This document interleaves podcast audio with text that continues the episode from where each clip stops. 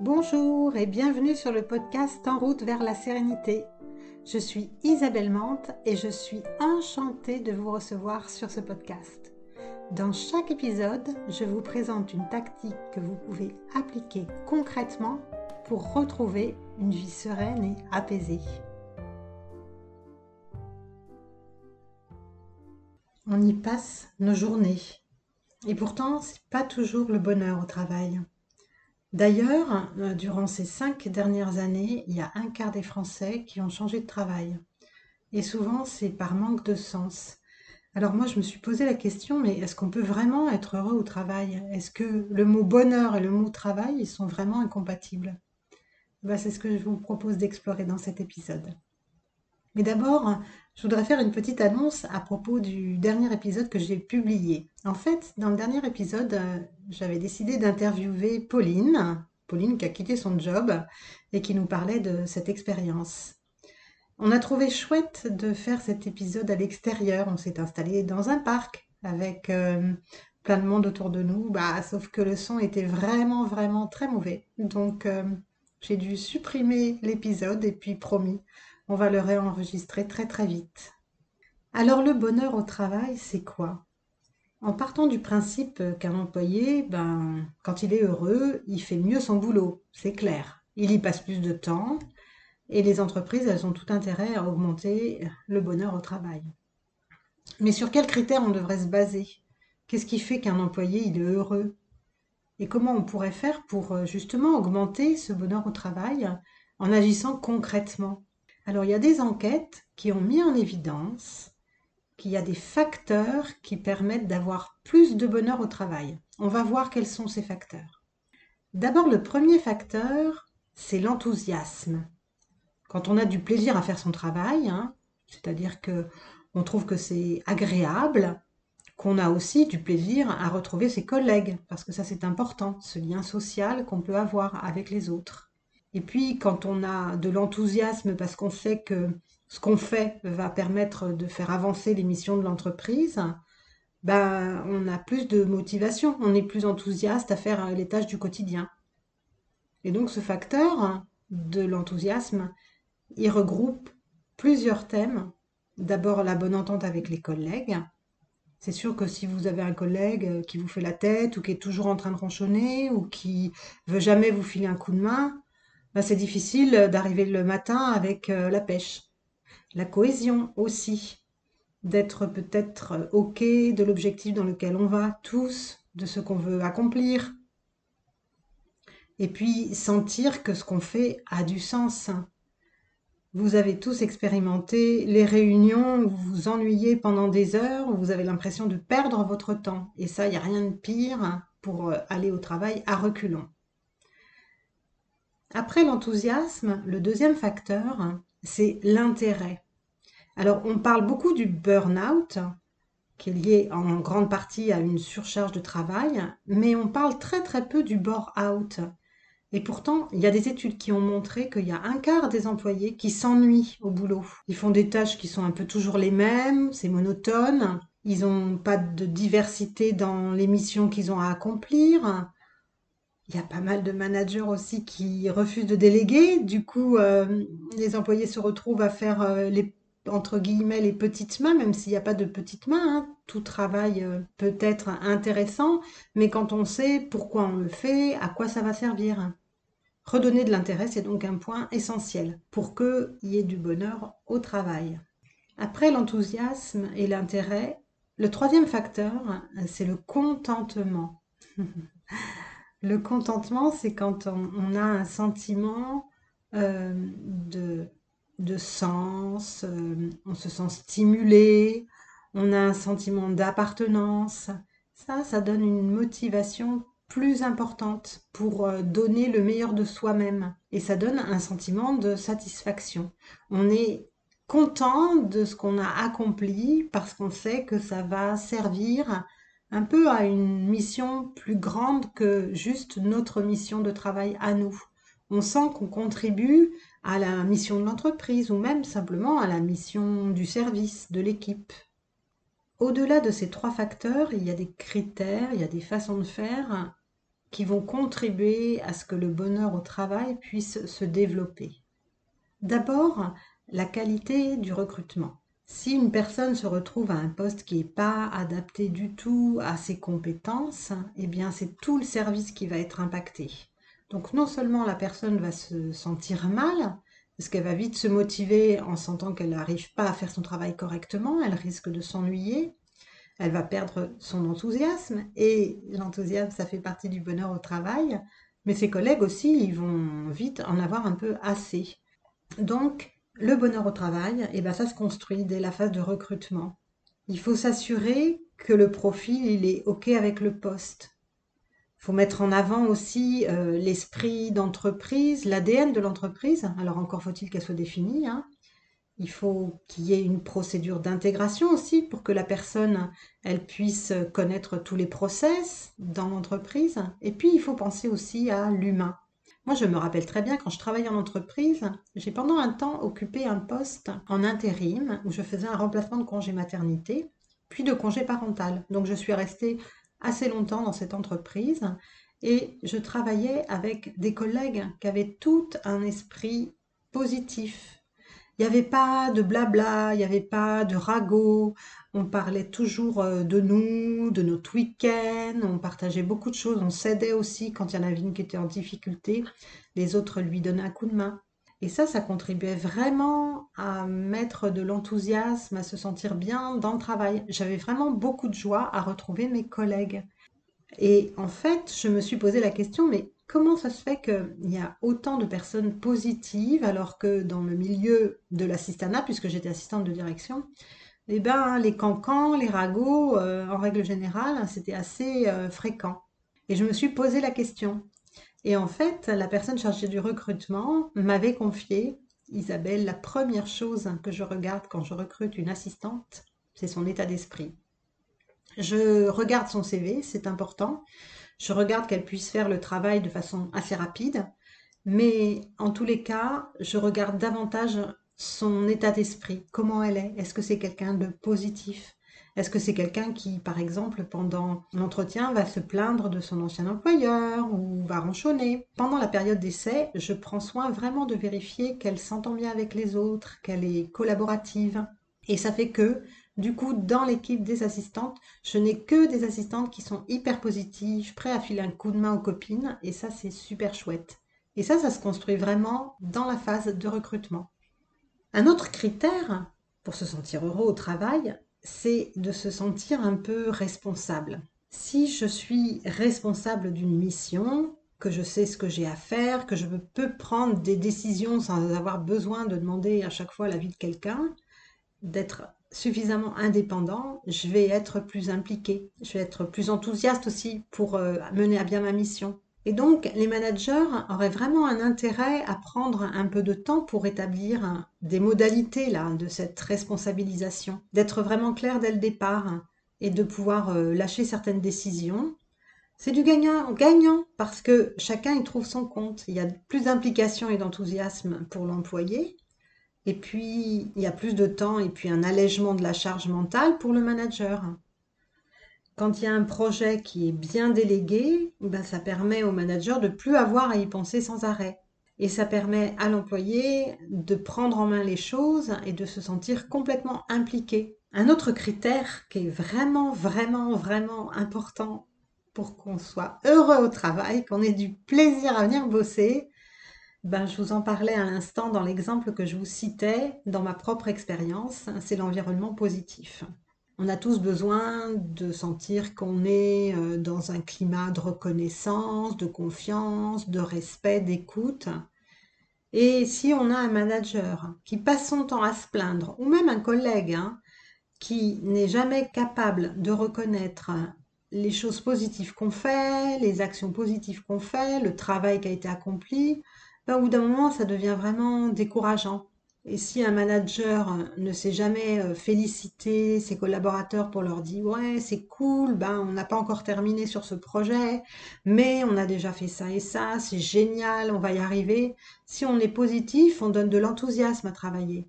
Si on est toujours en train de pointer du doigt ce qui n'a pas été fait, ce qui a été mal fait, ce qui a été raté, les échecs, hein, eh bien c'est très décourageant. Et ça, c'est valable aussi bien au travail hein, que dans sa vie personnelle. Hein.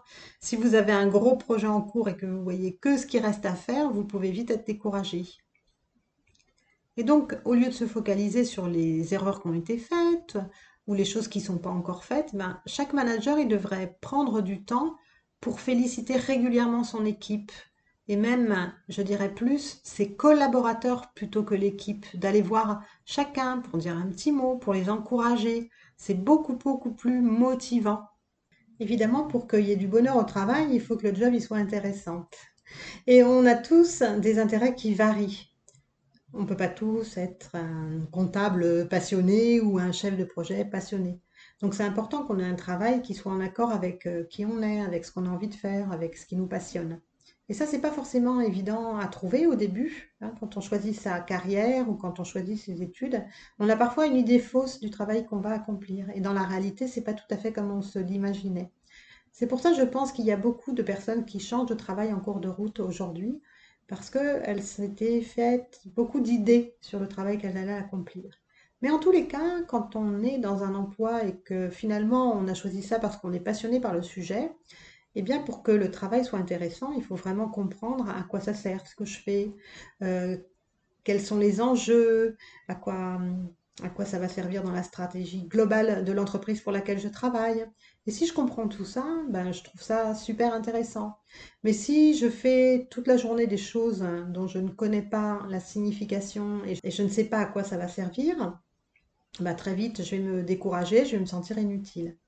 Et donc, c'est vraiment important de bien définir hein, les postes et de bien définir à quoi les postes vont servir dans une entreprise.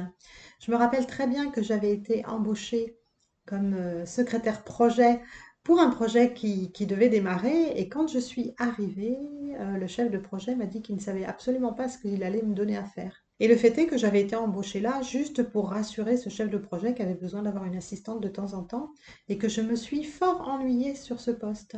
Tellement ennuyée que j'ai décidé de ne pas prolonger la mission.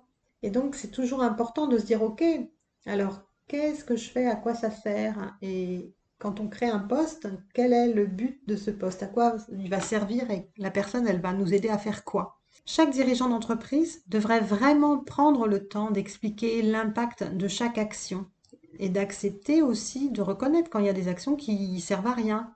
Faire des réunions pour faire des réunions, pour rassurer certaines personnes, bah ok, mais au boulot, on n'est pas là pour être rassuré. Donc, euh, on peut raccourcir certaines réunions. Hein. Moi, je me rappelle très bien dans l'entreprise le nombre de fois où j'allais à des réunions, je ne savais pas à quoi ça servait. La plupart des gens étaient là pour euh, papoter et moi, franchement, j'avais autre chose à faire que de papoter. Et donc, euh, du coup, je, je, trouvais ce travail complètement inintéressant. Je trouvais que c'était inutile et je détestais le lundi matin où il y avait la réunion. Rendre le travail intéressant et utile, c'est le rôle de chaque dirigeant d'entreprise, de chaque chef de service, mais aussi de chaque collègue. Et donc un employé qui comprend vraiment bien les enjeux de son travail, qui comprend dans quelle stratégie globale il va, il va s'inscrire, eh bien, il va se sentir utile, il va se sentir plus épanoui, il se sentira forcément plus heureux. Un autre facteur qui peut vraiment euh, impacter le bonheur au travail, alors ça va peut-être pas augmenter le bonheur si c'est le cas, mais si c'est pas le cas, ça risque de rendre les gens malheureux, c'est d'avoir un traitement équitable envers tous les employés. Alors, je m'explique. C'est pas forcément en mettant en place un traitement équitable que tout le monde va se sentir beaucoup plus joyeux, heureux au travail. Mais par contre, si il y a des personnes qui sont traitées de façon inéquitable au sein d'une équipe ou d'une entreprise, non seulement ces personnes vont être malheureuses, mais ça risque de rendre aussi les autres employés malheureux, parce qu'on n'aime pas du tout qu'il y ait de l'injustice. Donc euh, ce sentiment d'injustice, quand on voit qu'il y a un collègue qui n'est pas traité de la même façon que les autres, ça nous met mal à l'aise et ça contribue à faire qu'on se sent mal au travail. Donc avoir un traitement équitable envers tous les salariés, c'est un des facteurs qui va contribuer à faire que les gens soient pas malheureux, même si ça contribue pas de façon flagrante au bonheur. Et quand on n'est pas traité de façon équitable au, travail, quand on se sent euh, traité de façon injuste, eh bien ça donne un sentiment de frustration qui peut être vraiment très très très puissant. On peut avoir vraiment une baisse de morale, on peut commencer à se dévaloriser soi-même, on va avoir du mal à se mettre à l'action. Donc c'est important que chaque employé soit traité de façon équitable. Alors maintenant qu'on connaît certains critères et qu'on connaît les facteurs qui peuvent contribuer au bonheur au travail, comment on peut faire pour euh, mettre en place euh, concrètement des actions pour faire en sorte qu'on soit plus heureux dans notre job? Une des premières choses, moi je trouve, c'est d'avoir, de, sentir qu'on a trouvé un sens dans le métier qu'on fait. Alors, euh, ça peut être parce qu'on exerce un certain métier, c'est notamment le cas, je ne sais pas, pour euh, les pompiers, les médecins, euh, les infirmières, les gens qui sont au service des autres. Ils ont trouvé le sens qu'il y a dans leur travail. Mais ce sens-là, il peut être beaucoup altéré par le fonctionnement du travail. On le voit bien aujourd'hui à l'hôpital, hein, les personnes qui ont choisi un métier de passion et qui sont malgré tout malheureux et qui cherchent à quitter l'hôpital. Trouver du sens, ça veut dire que l'entreprise ou l'institution pour laquelle on va travailler, elle va avoir des valeurs qui vont être proches des nôtres. Si on a une entreprise qui a des valeurs proches des nôtres, on trouvera plus de sens à travailler pour cette entreprise. Donc c'est important de se poser soi-même la question, c'est quoi les valeurs qui sont importantes pour moi dans le boulot? Euh, Est-ce que j'aime par exemple euh, que les clients soient satisfaits? Et ça c'est super important pour moi. Est-ce que j'aime beaucoup la collaboration dans l'équipe? Ça c'est quelque chose qui est très important pour moi. Et est-ce que c'est le cas dans mon entreprise, dans mon service? Est-ce qu'il y a beaucoup de collaboration? Et donc, une fois qu'on connaît ces valeurs, ben, il faut vérifier qu'elles sont en accord avec celles de l'entreprise, ou plutôt que l'entreprise, elle répond au moins à quelques-unes de nos valeurs. Et si c'est pas le cas, ben vraiment là, euh, ça vaut le coup de se poser la question si on ne peut pas changer d'entreprise en exerçant toujours le même métier, mais de travailler dans une entreprise qui a des valeurs fortes qui sont en lien avec les nôtres. Une autre chose qui est importante au travail, évidemment, c'est le climat social. C'est-à-dire que c'est super important qu'il y ait un bon dialogue, qu'on puisse s'exprimer, même quand il y a quelque chose qui ne va pas bien. Et ça, vraiment, c'est très, très difficile. On a souvent tendance, quand on est au travail, à pas dire ce qu'on pense. Ou alors, on va dire ce qu'on pense, mais à la machine à café, à ses collègues. Mais à son chef, on ne va pas lui dire qu'il y a quelque chose qui ne va pas. Et du coup, la situation, elle s'envenime. On peut commencer à accumuler un petit peu de rancœur. On vient travailler à reculons. Tout ça parce qu'on n'a pas exprimé quelque chose qui fonctionnait mal. Ou alors c'est parce que le chef, il veut rien entendre. Et ça, c'est pas tolérable. Le chef, peu importe son statut, il doit être capable d'avoir une grande ouverture d'esprit et d'être capable de recevoir des remarques de ses employés, de ses collègues et de mettre en place des choses pour que le climat il soit vraiment au top. Parce que c'est souvent ça, c'est par ça que ça commence un peu le mal-être au travail. C'est que on se sent pas bien et quand on dit quelque chose, on est vu un peu comme euh, la bête noire ou on est stigmatisé parce qu'on a osé entre guillemets, ouvrir sa bouche pour dire qu'il y avait un truc qui n'allait pas. Alors que tout le monde le pense tout bas. Donc, euh, c'est important de rétablir ça et je trouve que les DRH, les managers devraient vraiment être euh, les garants de ce climat social et devraient vraiment être vigilants à faire attention que ce soit vraiment une possibilité de pouvoir exprimer tout ce qui va pas dans un but d'amélioration. C'est pas pour critiquer, pour critiquer, mais juste pour se dire ok, quelque chose qui va pas, on va en parler, quelles sont les solutions qu'on peut mettre en place. Mais toujours se dire, bah non, non, non, euh, je veux écouter personne, ça, ça contribue à un mauvais climat social. Donc c'est super important. Et puis, il y a d'autres choses qui peuvent contribuer aussi au bonheur, c'est d'avoir un environnement qui est agréable. Ça peut paraître très futile, très très futile, mais rappelez-vous, euh, lors de l'explosion des, euh, des, open space, comme il y a de nombreuses personnes qui se sont senties très malheureuses, parce qu'il y avait beaucoup de bruit et le bruit dans la journée, c'est épuisant d'avoir toujours un brouhaha continuel. Moi, je me rappelle que dans l'entreprise où j'étais en CDI, on avait changé de locaux et on était sur un grand plateau énorme. J'ai passé les 15 premiers jours avec un mal de crâne épouvantable. Eh bien, j'ai décidé de quitter l'entreprise. Même si j'avais pris ma décision avant, ça a vraiment précipité mon départ. Je ne me voyais pas travailler dans cet environnement tout le temps, tout le temps, tout le temps. L'environnement agréable, c'est le cadre de travail hein, avec euh, l'aménagement des bureaux, l'ambiance, mais c'est aussi euh, les horaires, c'est aussi euh, des conditions de sécurité évidemment. Pour certains jobs, c'est important qu'on se sente en sécurité quand on va travailler. Hein. C'est important de savoir qu'il peut y avoir de la souplesse au niveau des horaires de travail, par exemple, hein, qu'on peut s'adapter à vos contraintes personnelles, de temps en temps, évidemment, pas tout le temps, mais de temps en temps. Enfin, c'est vraiment important de proposer un cadre qui va contribuer à un sentiment de bonheur, d'acceptation aussi. L'employé, c'est pas un outil euh, de production simplement. Il faut se rappeler que c'est un humain et comme n'importe quel humain, ben, il aime bien se sentir dans un environnement qui est agréable. hein. On préfère avoir une belle vue euh, sur, je sais pas, un parc par exemple, euh, que d'avoir une fenêtre qui donne sur un mur en béton euh, avec pas de soleil qui rentre de la journée. Tout ça, ça contribue à notre morale, ça contribue à notre bien-être. Donc l'environnement, ça peut être adapté de façon assez facile.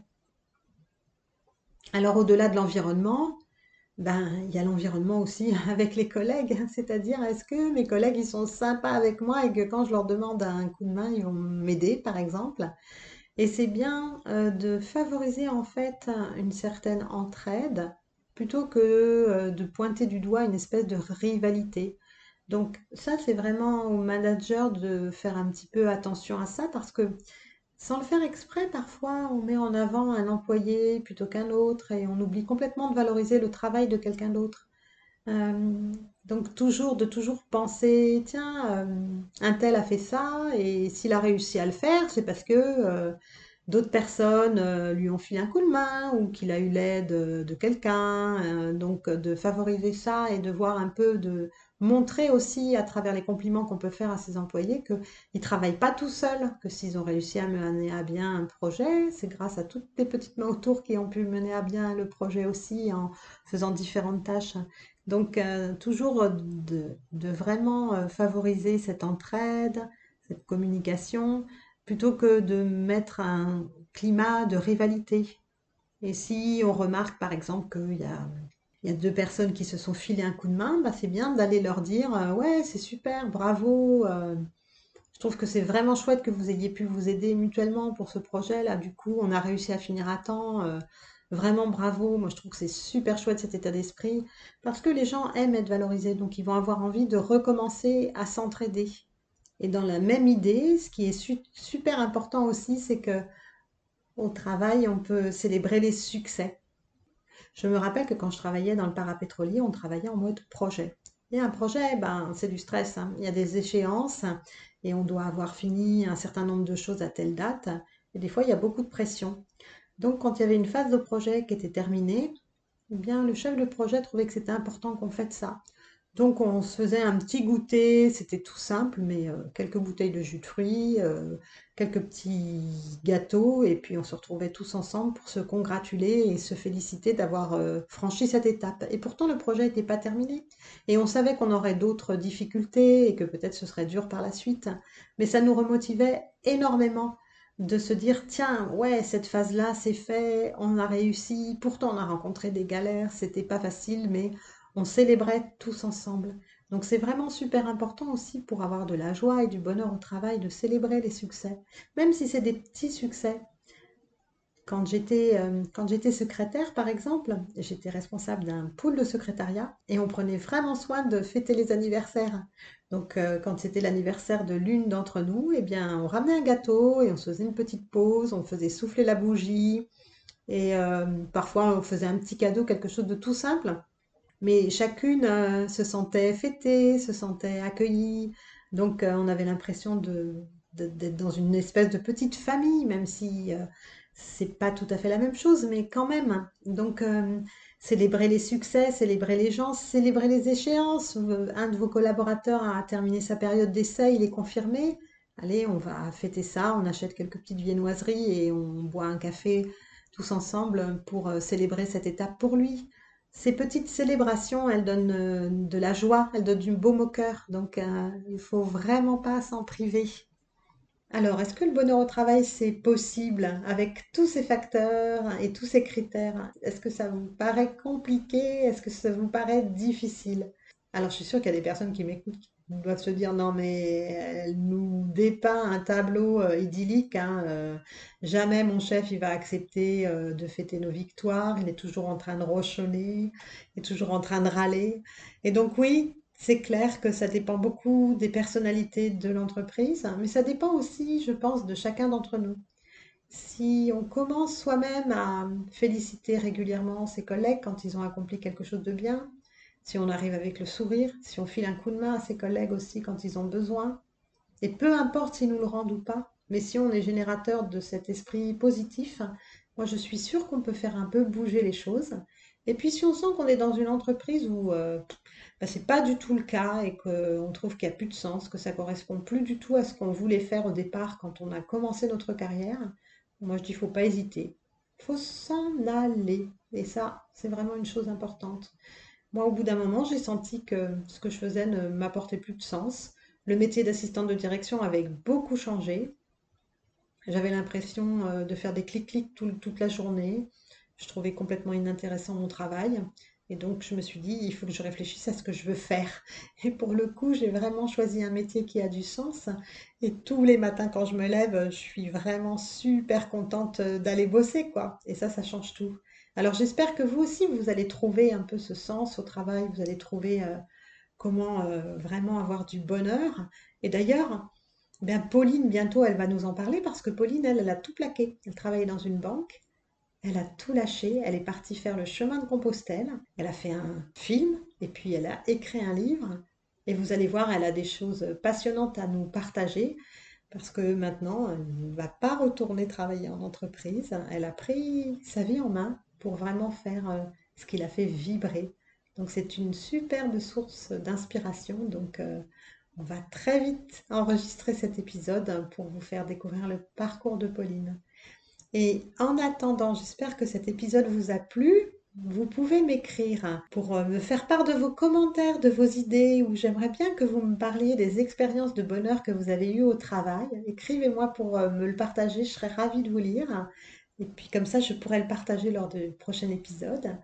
Vous pouvez donc m'écrire à contact en route vers la sérénité.fr et puis moi, je vous ai fait un petit résumé de l'épisode que vous pourrez télécharger en allant sur en route vers la sérénité.fr slash bonus 25. Bon, ben voilà, cet épisode touche à sa fin. J'espère que ça vous aura aidé à réfléchir sur le bonheur au travail et à trouver ce que vous pourriez mettre en place pour que votre travail soit plus joyeux, plus heureux. Et puis moi, je vous retrouve très vite. À bientôt. Ciao, ciao.